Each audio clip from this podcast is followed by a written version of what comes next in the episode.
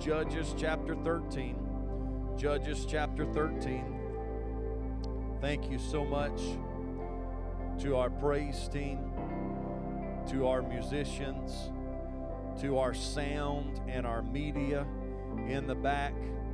You know, I follow as a pastor, I follow all these groups and just kind of, especially when you, you know, pastor smaller churches and stuff, at times you have to know a little about. So I'm, I'm in this group of, of sound and media for churches, and these people post all kind of ideas and everything. And I think it was a sound guy uh, that posted. It wasn't one of our sound guys, but it was a sound guy on this group that said, you know, the pastors always give thanks to the praise team and the musicians and everybody else, but nobody in the booth ever gets any credit. Unless something goes wrong, then everybody turns around. So let me just take a moment today and say I appreciate all of our men and our ladies that work back there in the booth.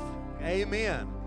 Amen. Thank y'all so much for what you do. Judges chapter 13, verses 2 and 3. I'm going to be reading from the NIV this morning. A certain man of Zorah named Manoah from the clan of the Danites had a wife who was sterile and remained childless. The angel of the Lord appeared to her and said, You are sterile and childless, but you are going to conceive and have a son. I want to preach to you here this morning on the parallels of Samson and the church. Would you stretch your hands this way and ask for God's anointing upon my life as I do the same for you? Father, I thank you so much for today. Thank you for your word. It will not return void, but it will accomplish that which has been for it set forth to do. And so today I pray for every person here under the sound of my voice, here in this room, watching by YouTube, listening by podcast, Lord. I pray that you'd open their hearts, their minds, their spirits. Oh Lord, let them receive what you have for them here today. And Lord, I ask for myself that you would give me the anointing that is so necessary to do it. Your word is enough, but I am not. I'm only an earthen vessel, and I need your help. I need your strength, God, from the top of my head to the soles of my feet. Give me the anointing that I need, the clarity of thought, the clarity of speech, Lord, to do what you've called me to do. And Lord, we thank you in advance for everything that you are doing in Jesus' mighty name. And everybody in the house said, Amen. God bless you. You can be seated here this morning in the house of the Lord.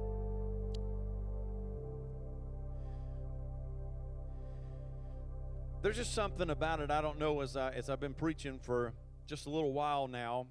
I always enjoy preaching and looking at the people in the Bible. How many of you know that's that's I think that's why God put all these people in the Bible because God knew that we were people and that we needed a little help sometimes looking at other people going through the same things that we are going through. And as I look at this guy named Samson, everybody say Samson. Now, how many of you ever heard of Samson before? You've been to Sunday school, you've been to children's church, you read the Bible, you've heard of Samson. Samson was that guy that he was strong. Everybody say he was strong. He was a very, very strong man. Now, there's a lot of different opinions. I've heard different preachers and teachers give different opinions, but this morning I've got the microphone, so you're going to get my opinion on it this morning. You know, I've heard some say that they believe, you know, we believe that, that Samson, he was not a big guy. He was just a little small guy, and the Spirit of the Lord came on him. And, you know, that's all right. That's How many of you know there's some stuff that are not heaven and hell issues? You know, whether you believe that Samson was a little guy or a big guy, that, that's not a heaven or hell issue. That's just our opinion. But since I'm up here preaching today, I'm just going to give you my two cents. You take that and $17, you can get a Starbucks coffee, cup of coffee. But I believe because when I look at people, I find that God tends to gift people and use their gifts. Right up here, standing up here, was a lot of men and women that have different gifts drums and guitar and singing and keys. And God gifts them with those things. And then guess what God will do? He'll anoint those gifts that He's given. You know, God has given me, I believe, He's given me the gift of gab allowed me to be able to talk, and talking's not enough, but when God anoints me then to speak and to preach, then, then mighty things can be done. I say all that to say that you can believe he was just a little tiny dude if you want to, but I believe that Samson was a big dude. I believe that Samson had a natural gifting already that God would anoint through his spirit to enhance. I believe that Samson, I believe that dude had a big old barrel chest. I believe that he had biceps, he had triceps. I mean, I believe that his thighs were huge. I believe that he was a big old guy, but now he could not have ever done the things that he did just with his natural ability, but it required the anointing of God on him to do great and mighty things. And I say all that to say that's why God has given every single one of us in this place today, He has given us gifts and abilities abilities to use, and He will then take those and anoint those and do way more with those than we ever could have done on our own. Somebody say, Amen. So let's look at these. I want to take a look at this guy named Samson, and I want to look at these parallels that I see between Samson and the church. Well, first of all, I believe that they both had a miraculous beginning. Well, we look at Samson first, and we find what we read in our text here. We find that his mama was barren. She couldn't have any children. There was, there was no way. They obviously wanted to have a child, and she couldn't have a child. But one day, God showed up in the form of an angel, appeared to her, and said, You are sterile and childless, but you know, that's why I'm so firm about some people say, oh, don't you speak that, don't you say that. But all throughout the Bible, I believe that's where the miracle comes in. The miracle has never been in denying you have a problem. The miracle comes in when you admit you have a problem, but then you know how to get a hold of a problem solver.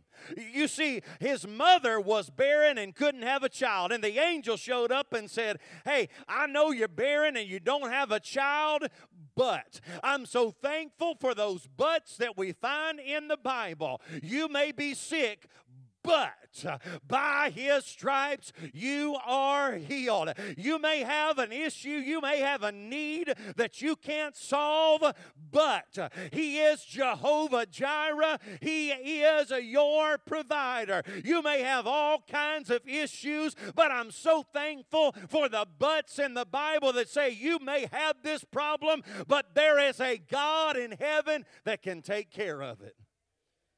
Amen. Give God praise this morning. Y'all are a little slow getting shake the person beside you. Make sure they're awake. Say it's okay. You can shout a little bit and clap a little bit this morning. It's all right. You're not going to scare the preacher. You might just help him preach this morning. His mother was barren. Then we find the angel shows up, says, You're going to have a baby and she says, then he disappears. She goes to her husband and said, God done showed up and said, I'm going to have a baby. And he's like, I want to hear this. And so they prayed and said, Lord, would you, would you send him back so that we can see him? And what happens? He shows back up and she goes and gets her husband and so they say listen we want to we want to feed you we got a young goat and the angel said, Listen, I don't want your food, but I'll let you sacrifice to the Lord. And so the Bible said that they sacrificed to the Lord. And then in the same chapter, chapter 13, verse 19, we find this Then Manoah took a young goat together with a grain offering and sacrificed it on a rock to the Lord. And the Lord did an amazing thing while Manoah and his wife watched, as the flame blazed up from the altar toward heaven, the angel of the Lord ascended in the flame.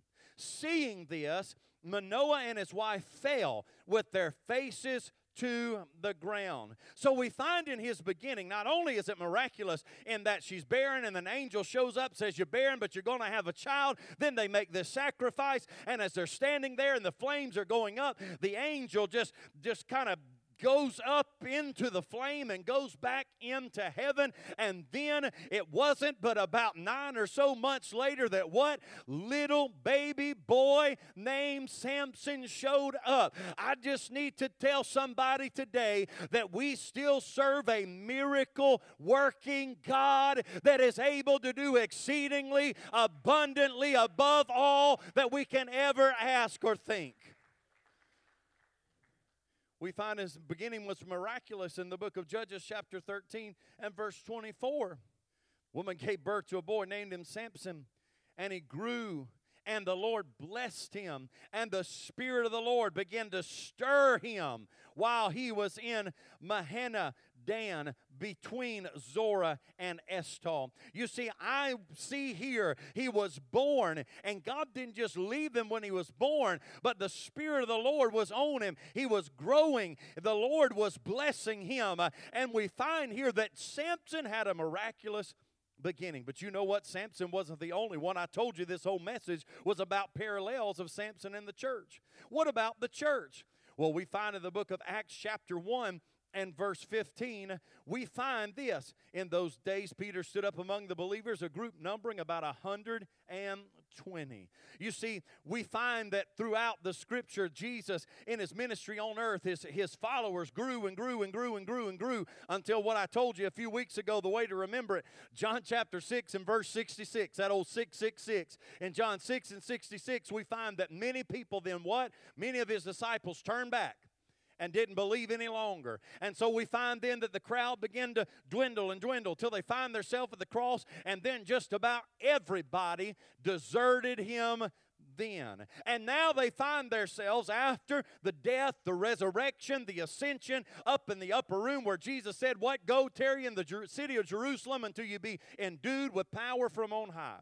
And so here they are. What was once a great following, they were down to 120. But suddenly we find something in the book of Acts, chapter 2, as the Holy Ghost fell in the upper room. And then in verse 38, Peter replied, Repent and be baptized, every one of you, in the name of Jesus Christ for the forgiveness of your sins, and you will receive the gift of the Holy Spirit. The promise is for you and your children and for all who are afar off, all whom the Lord our God will call. With many other words, he warned them and he pleaded with them, Save yourselves from this corrupt generation. And then verse 41 those who accepted his message were baptized, and about three thousand were added to their number that day. On the day, on the birthday of the church of Jesus Christ, there was only 120 left. But when the Holy Spirit fell and they walked out of that upper room,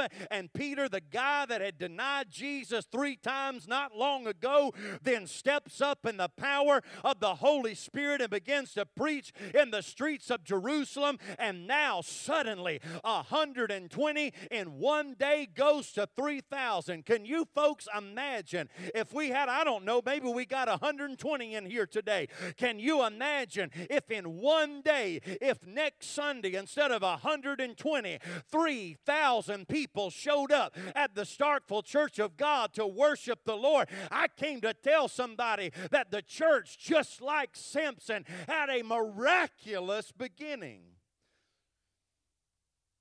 Then the very next chapter, in chapter 3, that famous story, Peter and John, they were on their way to the temple. And they were going through this gate called Beautiful. And what happens? There was a crippled man there at the gate.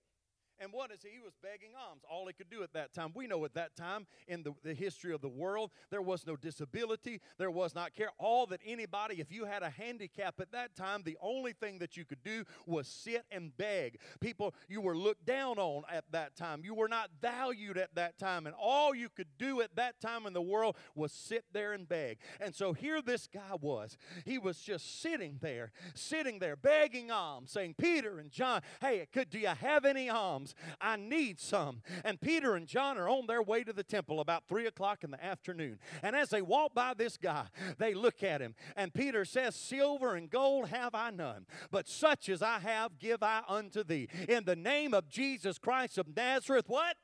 Rise up and walk. And he took him by the right hand and he pulled him up. And the Bible said that he went leaping and jumping and running and praising the Lord. I just need to tell you that the church had a miraculous beginning. What else do we find in these parallels? Number two, I believe that they both had promises of greatness. In the book of Judges, chapter 13, and verse 5. Go back there with you. We're going to be going back from forth from Acts to Judges. Book of Judges, chapter 13 and verse 5 says this says, Because you will conceive and give birth to a son, no razor may be used on his head, because the boy is to be a Nazarite, set apart to God from birth, and he will begin the deliverance of Israel from the hands of the. You see, we find here that he was going to be the leader that brings them out from under the oppression of the Philistines. We find that at this time that they had been under oppression for 40 years. And God is now promising that he's going to take this boy Samson and he is going to deliver Israel from their oppressors. There was promise on this young man named Samson. Can I tell you that the church has promises too? Jesus himself in Matthew 16 and 18 said this this, upon this rock I will build my church, and the gates of hell shall not prevail against it. I just need to remind us, church, that we have the promise from Jesus Christ Himself that though all of hell may try to come against us, though all of hell may try to stop us, that the devil will not win. He is a defeated foe. We have victory through Jesus Christ. Christ. Luke 10 and 19, Jesus again says, Behold, I give you power to tread on serpents and scorpions and over all the power of the enemy, and nothing will harm you. I came this morning to declare in the pulpit of the Starkville Church of God that God has given great promises to His church in the beginning, and those promises have not expired. There was no place I read in the book of Acts where they, in fact, I read to you on purpose where it said this promise is for your children and their children and for all that are afar off. And I still believe today that every promise that was given to the church on its birth is still a promise that is valid and still available to us today in 2022. We have great promise on our lives and on our church. What other parallel do I find between Samson and the church? Well, this one's not quite as shout worthy. We find, thirdly, that they messed up along the way. We look at Samson, we look at his life, and we look at the book of Judges, chapter 14 and verse 9. And we find that Samson, as we read earlier, that he was to be a Nazarite. The Lord said he's not to touch anything. I can't go through, I'm not going to go through all of the different requirements of the Nazarite. They weren't supposed to cut their hair, they weren't supposed to touch dead things. And in the book of Judges, chapter 14 and verse 9, Samson did exactly one of those things he was not supposed to do. He was walking by a lion that he had killed, and there it was. There was honey. There was in the carcass of this lion. I don't know. It's kind of it's kind of good and it's kind of gross to me because I really like honey. How many of y'all like honey? I love some good local honey. I love to even find some that's got some honeycomb in it and eat the honey and gnaw on the honeycomb. So the honey part sounds delicious, but the bees making honey in the body of a dead, rotten lion. It just got, I don't know, that's not quite as great, but I'm not going to think about the dead lion part right this second. But he was not supposed to touch anything that was dead because of his Nazarite vow. But we find that Samson, as he's traveling by, and earlier he had killed this lion with his bare hands, and now he sees this honey there. And so Samson does what? He reaches in to the carcass of that dead lion that he's not supposed to do, and he grabs out that honey and the honeycomb, and he's eating it along the way. Takes it home to mom and daddy. Bible says he doesn't tell mom and daddy. Oh, precious Jesus. You, you know how that is. Sometimes children, they don't want to tell mom and daddy what they've been doing. Oh, man, y'all, y'all are quiet this morning. Uh, some of y'all may have been there. Some of y'all have not wanted to tell mom and daddy, and then some of y'all know that y'all's children have not told you along the way. Sometimes along the way, children do stuff that they don't want mom and daddy to know about. But he has scooped it up and he's eating it. Takes it home to mom and daddy. Don't tell him where he got it. He messed up. Now let's just be on. There ain't no way to sugarcoat this. Samson had a problem with the ladies. And not that he had a problem with them liking him, it was the other way around.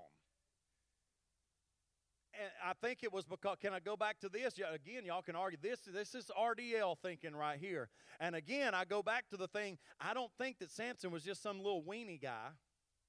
That's why I think Samson was this big old buff dude, and as much as the lady uh, he liked the ladies, the ladies liked him. And he seemed to have a problem with the ladies.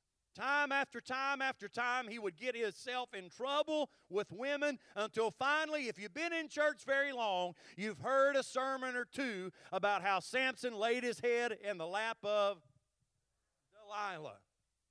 And we know, of course, was his undoing when he finally laid his head in the lap of Delilah.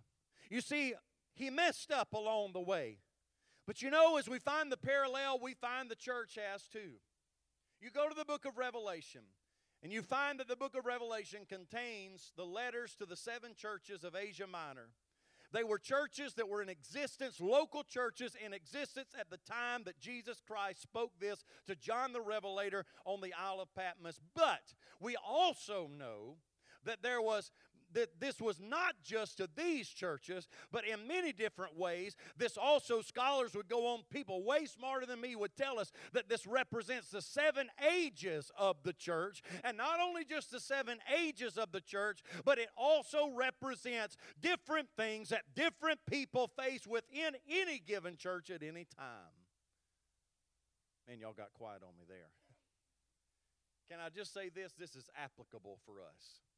And as we look in the book of Revelation at the seven churches and the seven letters to the seven churches, we find a few things that they, they had done and that we, as the church throughout the years, have done. Left their first love, held to false doctrines. They had allowed someone operating in the spirit of Jezebel into the church. They were dead. They were lukewarm. You see, along the way, the church has messed up. I know it's not anything to shout about and clap about and get all happy about, but the truth is the truth. That along the way, the church has messed up. And all of us as individuals in our walk with Christ, we find ourselves and we all fail from time to time. But thank God that's not the end of the story. Thank God that that's not the last parallel that I find, because fourthly and finally, we find in the end, I believe they will both see the greatest things accomplished. We look at the life of Samson. We find that he had laid his head in the, his head in the lap of Delilah. And she had asked him, as she was hired by the Philistines, What is his strength? Or how does he get his strength, and how do we take that strength away from him? So she said, uh, Oh, honey, lay your head right here. Tell me where you get your strength from. And so he makes up a lie first time, goes to sleep, wakes up, and exactly what he told her she had done. And she's like, Samson, Samson, the Philistines are upon you. And the Bible says he wakes up breaks free. And he's like, Where are they? They're nowhere. All right, now listen. I, I know I, I'm a I'm a guy. I know how it is. I've got one here. How these women can entice you, and you know.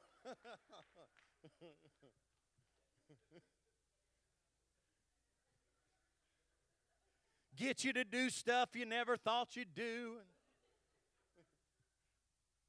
But I mean, come on, Samson. You make up a weakness and you wake up and she's done it to you. All right, hey, hey, let's let's give her one. Let's get everybody messes up. Let's give her one. He tells her again, tie me up with new ropes. If you tie me up with new ropes, hey, I'm just as helpless and weakness as anybody else. She's like, well, lay your head down, baby. Let me put you to sleep. Slips him a Tylenol PM or whatever she does, and they come in and they tie him up with these new ropes. They get out of there. Samson, Samson, the Philistines are upon you. Boom, breaks out of all the ropes. mean, come on, dude. She can't be that good looking. she said, Oh, baby, you lied to me, baby. You made me look so stupid, baby. Tell me what your weakness is. And a third time, he starts getting a little closer to the truth. He said, Well, if you'll take my hair, seven locks of my hair, weave them into a loom here, I'll be weak just like. So I don't, I mean, I don't know. He must, she must have got him some prescription medication or something to put him out there. I mean, how in the world do you get somebody that asleep that you can lay them down and put their hair in this whole loom and everything? But she does it. Samson, Samson, the Philistines are upon you. And once he gets up, breaks the whole thing. And I'm just like, come on, dude.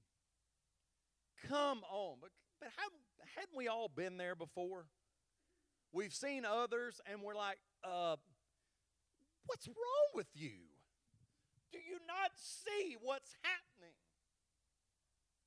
How many times have we seen our loved ones they start getting involved in something that's tearing up drugs or relationships that's tearing them apart. We see them and they continue to go back and go back and go back. I'm doing some preaching now. I'm preaching better than y'all are amening now. And sometimes it's us.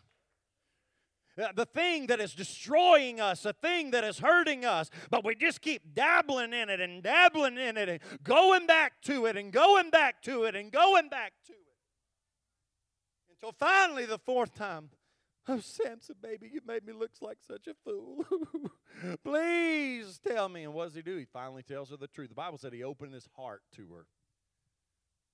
I, I, don't have time. I'm looking at the clock. I don't have time to go into that this morning because then you start really seeing that's what happens. When you finally dabble around in some garbage enough, you're going to eventually open your heart to it. And when you open your heart to it, that's when the damage, the real damage, is about to be done. And so he tells her the truth. I have never cut my hair. I'm a Nazarite. My hair has never been cut.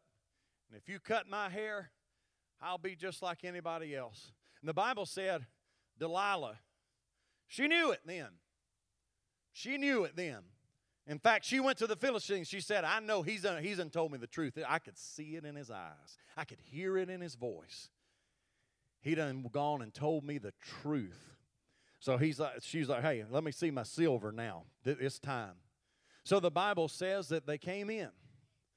They came in, they shaved his head, and then one more time Samson, the Philistines are upon you. But he got up that time, and something was different. The Bible said that he didn't even realize that the Spirit of the Lord had left him. Now I'm gonna stop right here. I'm gonna I'm gonna preach something. This I know my point here is in the end, they're going to see the greatest things accomplished. But I got to get us to that point. And to get to that point, we have to realize where he had come to. And where he had come to was he had dabbled in sin long enough that he had opened his heart to it and had finally come to the place where he didn't even realize the Spirit of the Lord had left him. You listen to this pastor this morning, and let me tell you listen, you may dabble in some stuff for a little while and it not seem to affect you. You may dabble in some sin over here and some sin over there, and dabble in a little of this, and at first it doesn't seem, but I am telling you, if you dabble in it long enough, you're going to open your heart to it. And when you open your heart, that's why, listen, that's why I didn't even intend to go here, but I'm just, the Lord's taking me here. You, you know, we believe in this. I, I don't know what you believe, but let me just tell you I don't believe in the whole as, as as you just lay it out easy, the whole once saved, always saved. I don't believe that you can come pray one prayer, ask Jesus to come in your heart, and then go live like the devil and expect to make it to hell.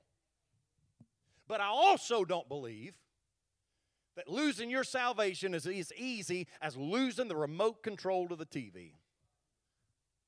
You know, I, I, I kind of did, I kind of grew up, growing up in the old Pentecostal church.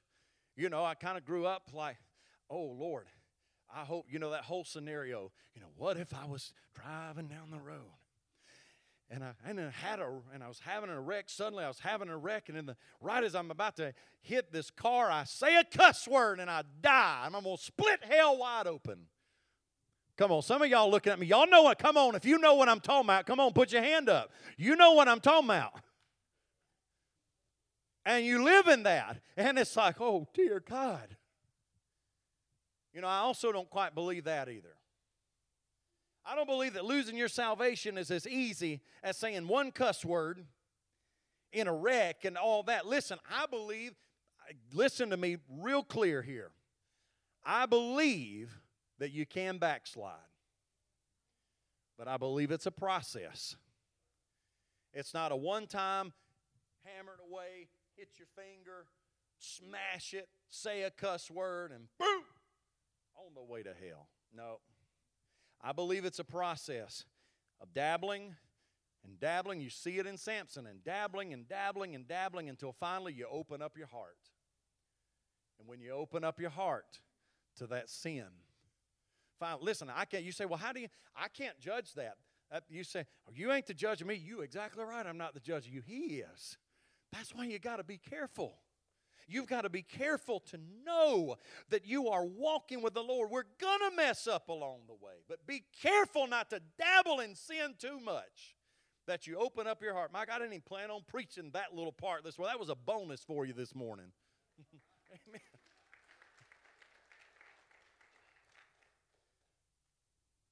So they get him, doesn't realize the spirit's gone, he's no longer strong. He may be a big dude, but he's still not so big that 15, 20 guys can't get him. And so they gouge out his eyes, they chain him up, and they put him in a prison, and they put him on a grinding wheel. Which, again, one more time, let me tell you why I believe what I believe. If he was just some little twerp, the grinding wheel wouldn't be the place for him. But he was a big fella, and say, put, put the big fella and he's just grinding away. He can no longer see, he's no longer free, and all he's doing is doing what his captors are making him do. What a shame. Such a great and mighty man, a leader prophesied about to help set Israel free from the Philistines. Now all he can do just walk in circles, serving the very people he was supposed to deliver them from. But can I tell you, there's a whole lot of people like that today. They may not be at a physical grinding wheel, but they're subservient to the sin that they've allowed to come into their life. And they're just walking around in circles. How many men and women have found themselves subservient to sin, and they feel like all they're doing is pointlessly walking around and around and around. Drugs, alcohol, prostitution. It doesn't matter what it may be, that, but living in sin. And they feel like their life is nothing because sin is holding them captive, and all they are doing is being subservient to that master.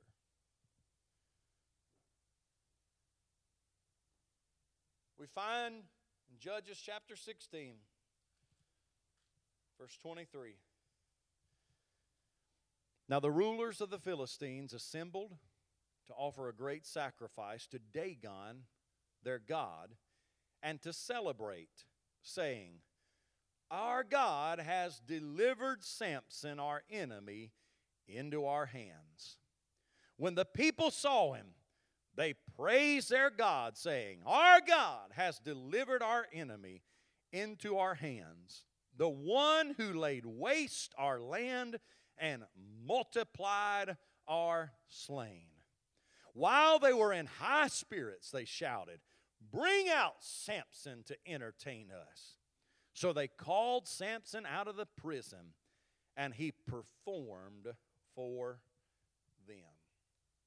They had gathered in their temple to celebrate to their false God the victory they begin to remember the damage that Samson had inflicted on them. How he had killed 30 men to take their clothes to pay a debt.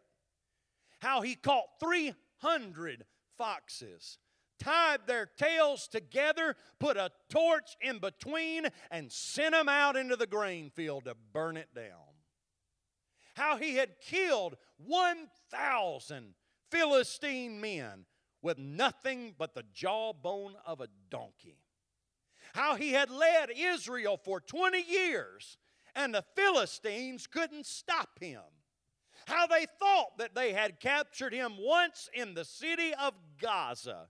They had trapped him and closed the gates to the city, but Samson wakes up at midnight, pulls the gates and the bars and the posts and everything up, and totes them up to the top of the hill and throws them down. How he made them look foolish when he lied three different times to Delilah about his strength. But now they were celebrating his defeat. And it wasn't enough for him to be down in the dungeon grinding anymore, but now they wanted him to entertain them. Judges chapter 16 and verse 22 says this But the hair on his head began to grow again after it had been shaved. You see, Samson had messed up and messed up royally. He had failed and fallen, but as he was there grinding at the mill, something was happening. His hair was starting to grow back. I'm kind of reminded a little bit of the story of the prodigal son of how he left the house of the father and he spent all his inheritance on wild living until finally he was in the pig pen feeding pigs, which was a no no for the Jews anyway. And he was there giving the pigs their slop, and he was looking at the slop that he was feeding the hogs and almost ate the slop. But right there in a moment, suddenly the Bible said he came to himself.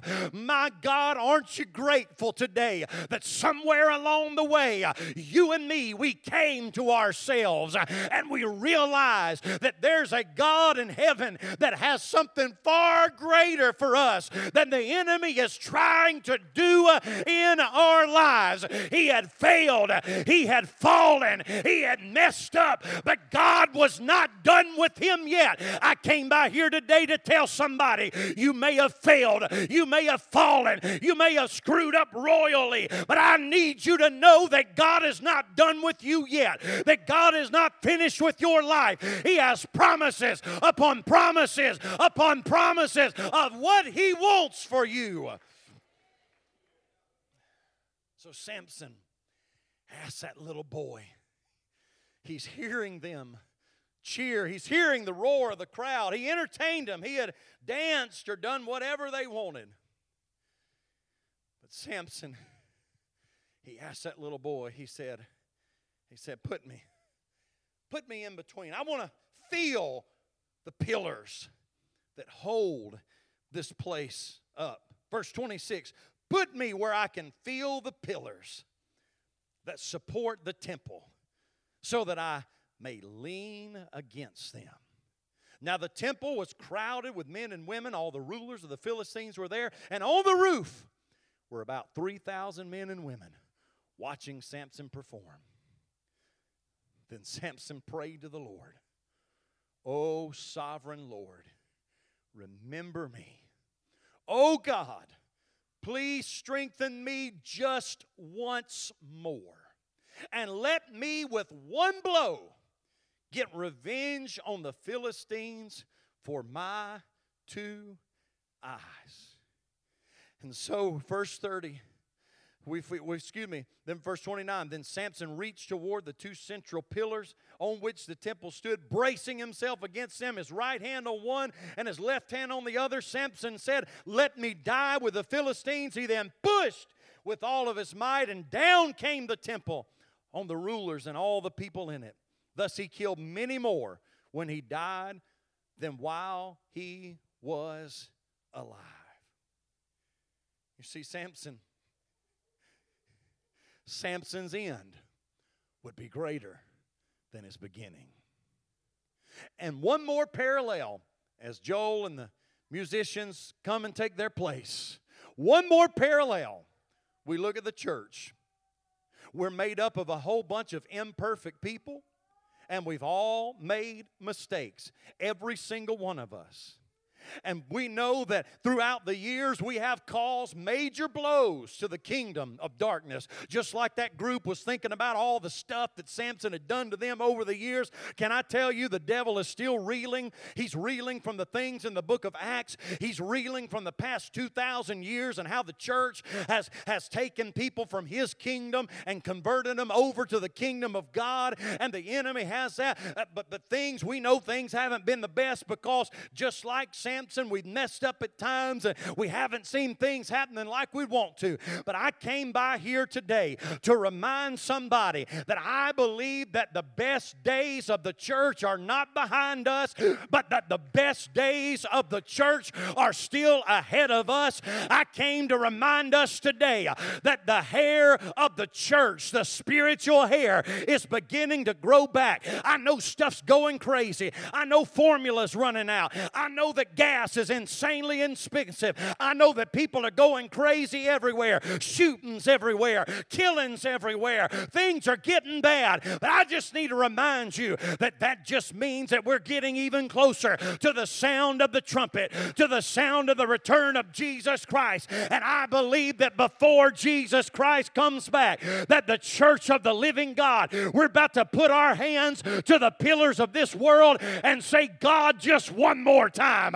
God, just one more time, would you see us and remember us? We want to cause one more death blow to the kingdom of hell before we get out of here. And I don't know about you, but I'm praying and believing for the last day revival of the church that we'll see more souls saved in these last few years than in the past 2,000 years of the church. God's not done with us. God's not finished with us. Our best days are ahead, and we will see souls birth into the kingdom of God. Go ahead and get on your feet and give the Lord praise if you believe it today. Yes, hallelujah. Hallelujah. Hallelujah. Remain standing if you will. I'm finished. Hallelujah. Come on, just lift your hands all across the building today. Lord, we worship you. We praise you. We thank you, oh God, for what you're doing here in this place today, oh Lord. Lord, we thank you. We thank you for the promises that are on our lives. Every single one of us have promises. Lord, you got you have a desire to bless us. You have a desire to prosper us, oh Lord. In Jesus' mighty name. In Jesus' mighty name. Hallelujah. Hallelujah. Thank you, Jesus. Thank you, Jesus. Thank you, Jesus. Hallelujah. Hallelujah. Thank you, O Lord. Every head bowed, every eye closed. Nobody looking around this morning.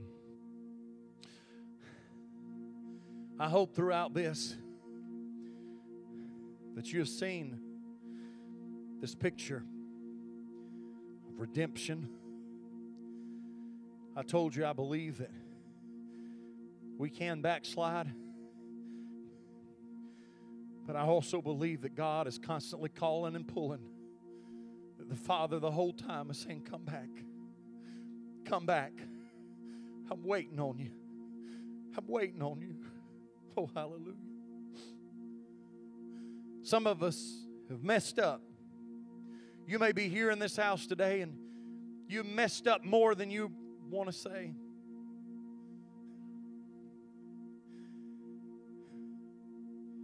You've messed up more than probably anybody else even knows. But this morning, the Holy Spirit, through the Word of the living God, is moving on you. God sent this pastor this way to tell you God still loves you,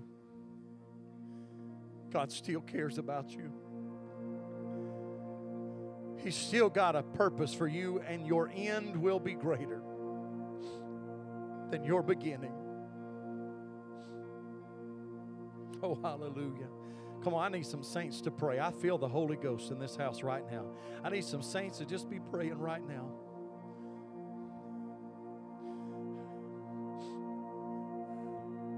Right now, I believe that spiritual hair is beginning to grow back. You may have been subservient to sin. You may have been like Samson, grinding around and around and around blindly at a wheel. But your spiritual hair is beginning to grow back. God's beginning to speak to you. If you're here this morning, you say, Pastor, I want to make everything right with the Lord. I'm not going to ask you a bunch of questions. I promise you, I will not stick a microphone in your mouth, embarrass you in any way. What I am doing is calling and asking Is there anyone here today that would say, I need to come back to the Lord? Maybe for the first time you need to come to the Lord, but you feel the Holy Spirit right now. You may not even be able to explain it, but you feel a tug and a pulling. There's just something inside of you telling you to get down here. That's the Holy Spirit.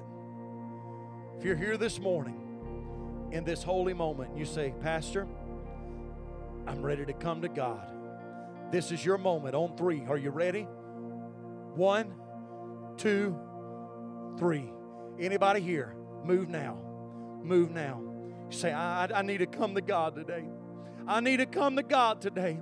I need to come to God today. Anybody in this house right now? I feel the Spirit tugging and moving right here and right now. Oh, hallelujah. Hallelujah. Hallelujah.